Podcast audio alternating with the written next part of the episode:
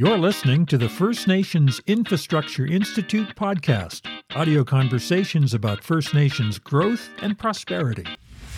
Anything new since the conference that you, you want to bring up? No, it was great to see you at the conference, Richard. It was, uh, I think, it's uh, success to to have a lot of people in person, which was which was exciting after a couple of years of the pandemic, and to see people and hear about the good work that's being done by different communities across the country. It was interesting too to see uh, speakers with the other national organizations talking so much about the value of infrastructure and how much more can be done across Canada. Yeah, I always find it interesting. I mean, it seems to me, in a sense, the you know the First, First Nations Fiscal Management Act. It's all about infrastructure, in a sense. You know, the tools that the other institutions have to support infrastructure projects, and it seems like. Uh, there's some communities that are doing incredible things. Um, and, you know, for the First Nations Infrastructure Institute, I think we're just hoping to support communities to do more of those things and uh, yeah. uh, to provide some support where, where it's needed.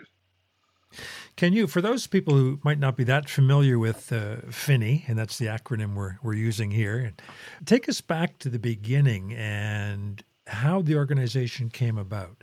Yeah, so probably back in geez, 2016, 2017, there was a number of uh, First Nations that approached the First Nation Tax Commission. The uh, the Tax Commission has been operating for over 10 years, 12, 12 or so years. And of course, before that, it was the Indian Taxation Advisory Board. But, you know, the, the Act's been working to a certain extent, but I think people were acknowledging that maybe there was still a few gaps and supports that could be improved, more tools put into the toolbox, as it were and uh, in, around infrastructure planning, you know, some tools were identified that could be could be helpful, and so the idea was to you know establish a fourth institute, or ex- at least explore the idea for establishing a First Nation infrastructure institute under the act that could be a sister institution, or I know we were joking around saying probably more a cousin institution because it's an indigenous group, but uh, uh, to be a cousin institution to the other three that already exist. And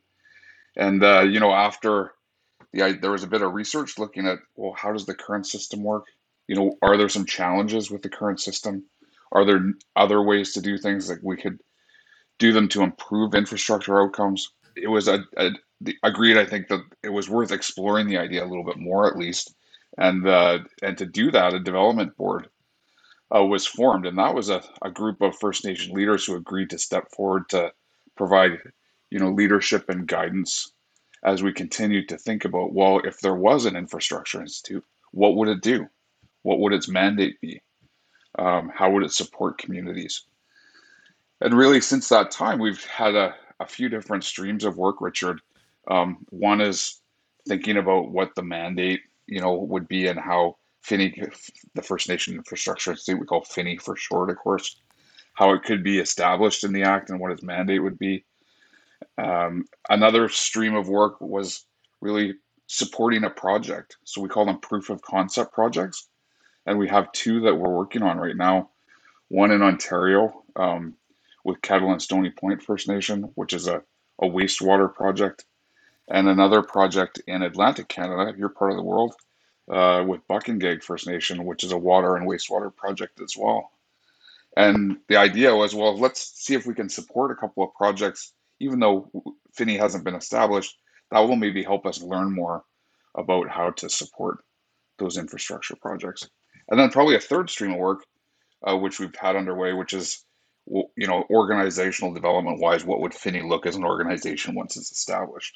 You're right. I have uh, watched you in action with some partners out here on the East Coast, uh, Paqtnkek Mi'kmaq Nation, and uh, and a third organization, the Atlantic First Nations Water Authority, has also been involved there. So relationship building must be extremely important when you're starting out on a project like that.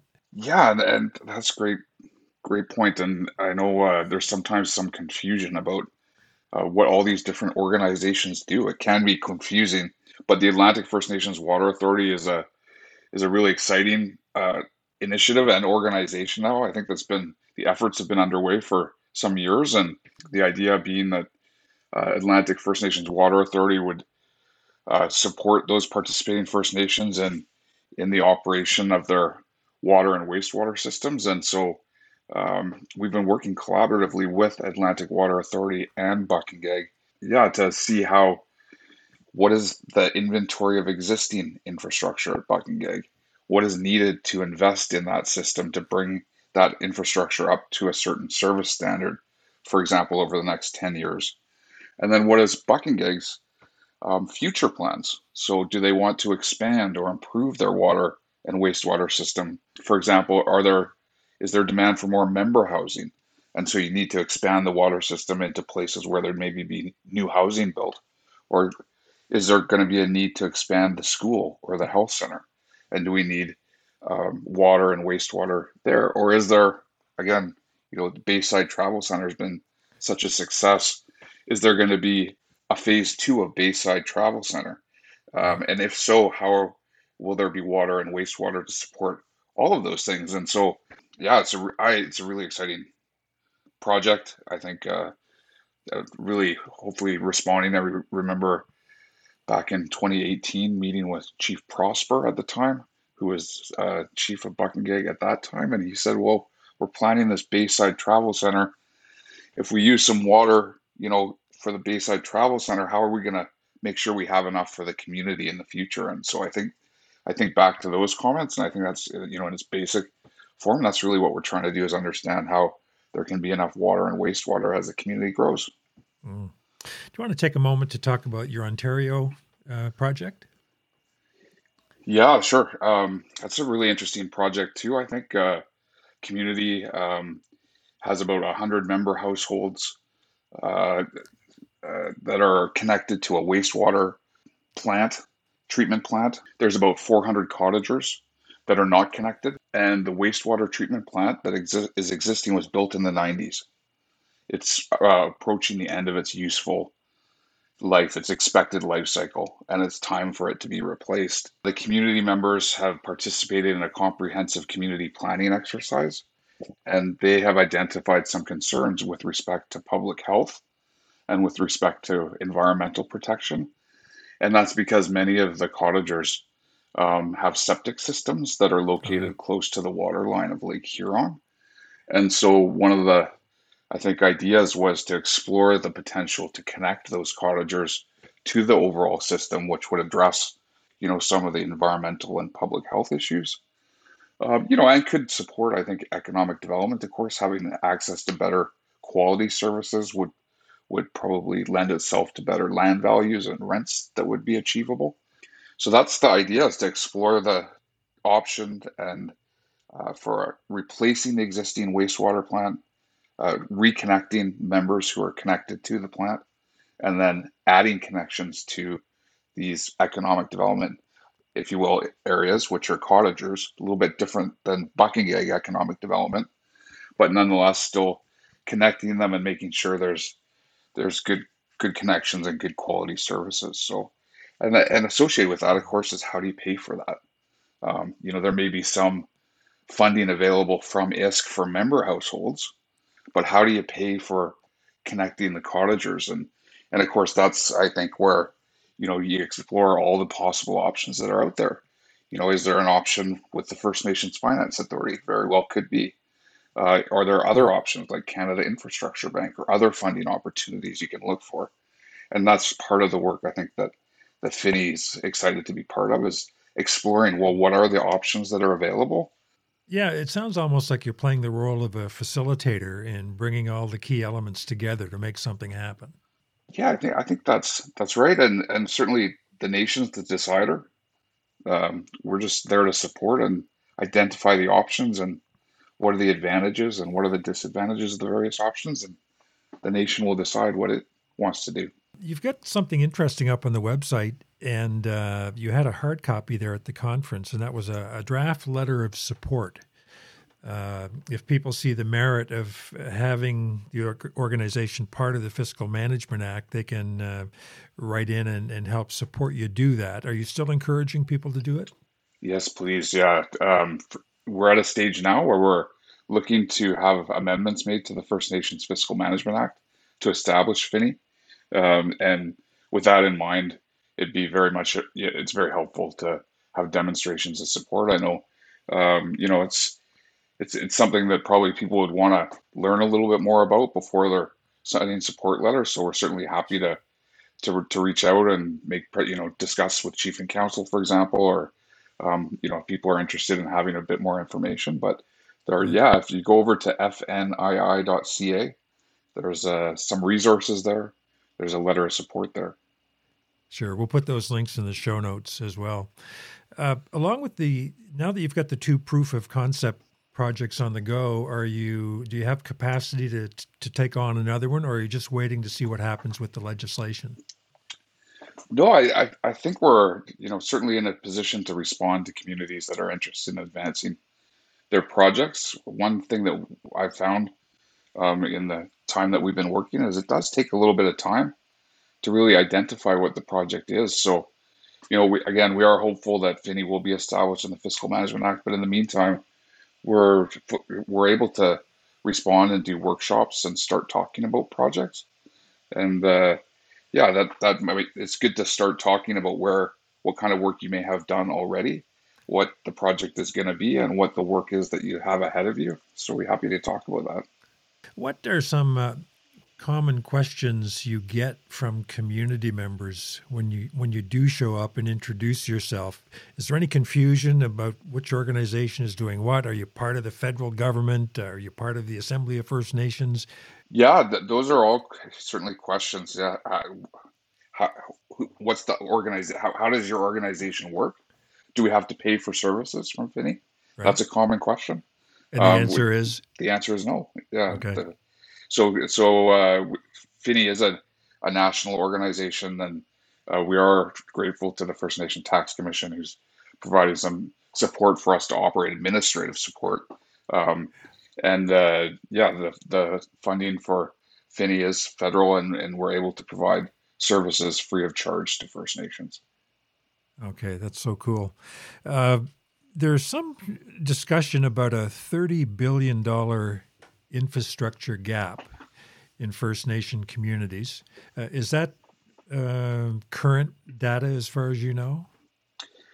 You know, that data is is a bit older now. I want to say it's maybe like, geez, I don't know, five or seven years old, I think is an estimate I've heard around that number. I, I was at the AFN uh, this last summer in July in Vancouver, and there was an infrastructure dialogue session and uh, at that dialogue session, the AFN was talking about work they had underway uh, to estimate uh, the cost to bring infrastructure up to a, a, certain level for all 634 First Nations in Canada and keep it there for 20 years. Right. And the number that they had was more like over 70 billion. Uh, so, part of that was in investment in capital, and part of that was O and M to maintain it at that level.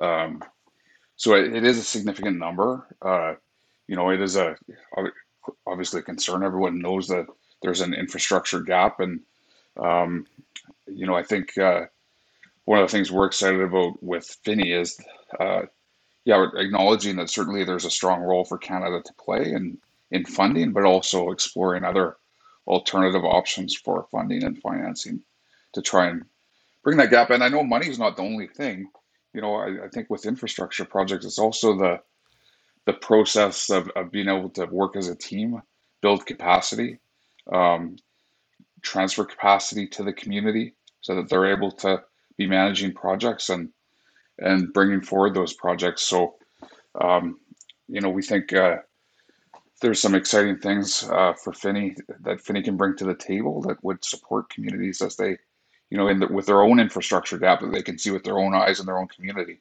uh, mm-hmm. that they can close it. Yeah, uh, someone mentioned there. I don't know if it was Ernie Daniels or someone else, but it, it apparently it takes five times longer to get a project on the reserve shovel ready compared to elsewhere in Canada, which seems really bizarre. Yeah, uh, geez, I I know we've been I participated in different studies and case studies of projects on reserve for over 20 years. Um, and certainly that's a common theme uh, that things take a lot longer to happen on reserve. And of course, you know, the longer they take, there can be additional costs, right? Whether it's actual costs of professional fees, um, human resources, uh, or also lost opportunity costs. Things that you you know you're losing revenue because it's taking too long for your project, your infrastructure to be built. Your economic development opportunity is gone. Um, so I think there's a number of of costs there that we certainly, you know, in some initial research that we had done by Urban Systems in the early days, I was mentioning that sort of 2016, 2017 time, we had some similar conclusions, you know, and that was that uh, infrastructure on reserve takes too long to build. Uh, it costs a lot and it doesn't last very long. And those three factors are, are problematic. So I think the, what we hope is with the, the due diligence and the planning uh, and the rigor that we want to put around that, including not only the construction, but the operation and maintenance, that we're going to have projects that are built on time. They're going to have better value for money and they're going to last for their expected life. That's our goal.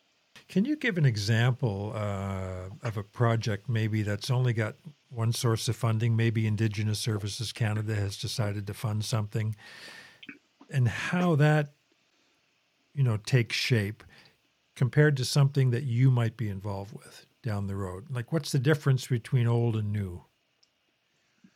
Yeah, so I, I think with a, an Indigenous Canada uh, funded project, um, well, first of all, I think um, there's certain certain things that they would fund, and there's certain things that they would not fund. So, so that may be an, an issue right off the bat. If you have a project that's not, you know, aligned with with the priorities they have, okay, you, you may not get funding for it. Um, and so, you know, things like member housing, um, that is a priority for for ISC, and that's something that would, you know, potentially get funding. Um, and you would apply to ISC and uh, have your uh, in, in investment plan um, for infrastructure submitted with them, and you would go on a list, and um, you know the, the each region has its list of applicants, and um, some are in more need than others. And so, depending on that, they will do an allocation of funds to different projects. And, um, you know, un- unfortunately for the folks in the region, they have a budget constraint and they can't fund all the projects they'd like to in any given year. So, you may or may not be up on the list and you may or may not get funding. And the challenge is, I think, being ready. So, some communities may be getting ready to get funding. They do their feasibility study and um, they put their name on the list, but by the time their name gets up the list, well, the feasibility studies, you know, out of date, and of course, today's environment, we know, you know, inflation and things. It's uh, it's a it's a moving target for the cost. So then you're sort of back to the drawing board of of, of updating the feasibility study. Mm-hmm. I think with the the Finny approach, um, you know, we want to be bringing forward a financial case for a project that uh, you know it may uh, there may be some member housing and stuff that is funded by ISC, but also uh, acknowledging that there may be other priorities the community has, like Bayside Travel Center, for example, or Phase Two.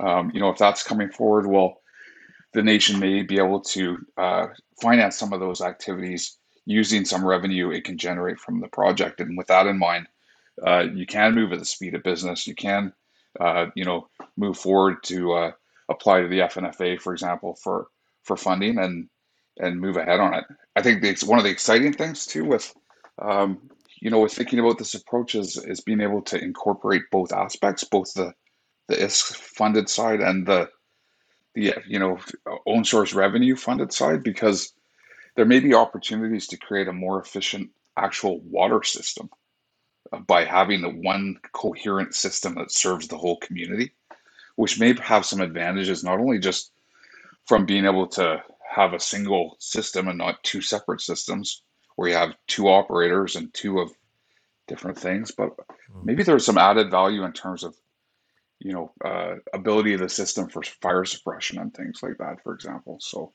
just as we uh, wind things down jason what do you see happening over the next couple of months and early on into 2023 for the organization yeah, we're hopeful that there's going to be a, a, consultative draft of proposed amendments to the First Nations Fiscal Management Act, you know, this winter. We look forward to seeing something from Canada in that regard. And uh, with that in mind, want to be out talking to communities about whether or not they'd be interested in supporting uh, Finny to be established through those amendments.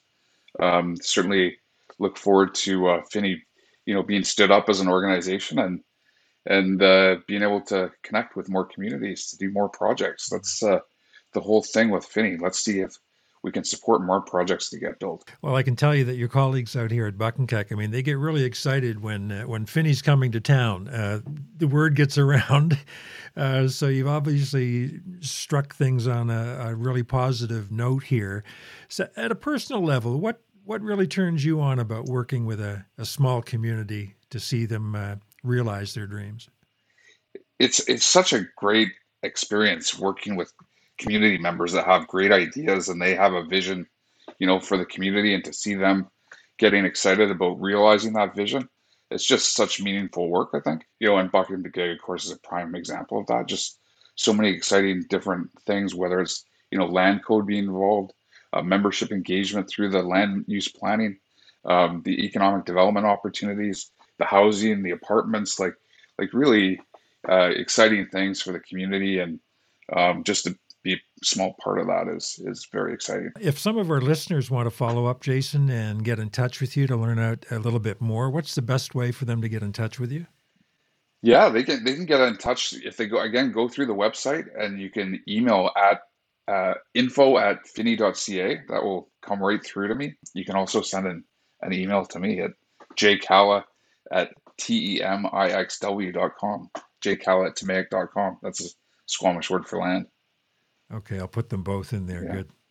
Dynamite. Thanks for the overview. Awesome as usual. And uh, I know we'll be talking with you soon. Okay. Thanks, Richard. Thank you. If you'd like to book a workshop to see how the Institute can support your nation, visit fnii.ca/resources. There you'll find webinars and tools such as business case templates, procurement models, technical papers, and much, much more all at fnii.ca slash resources. I'm Richard Perry. Thanks for listening.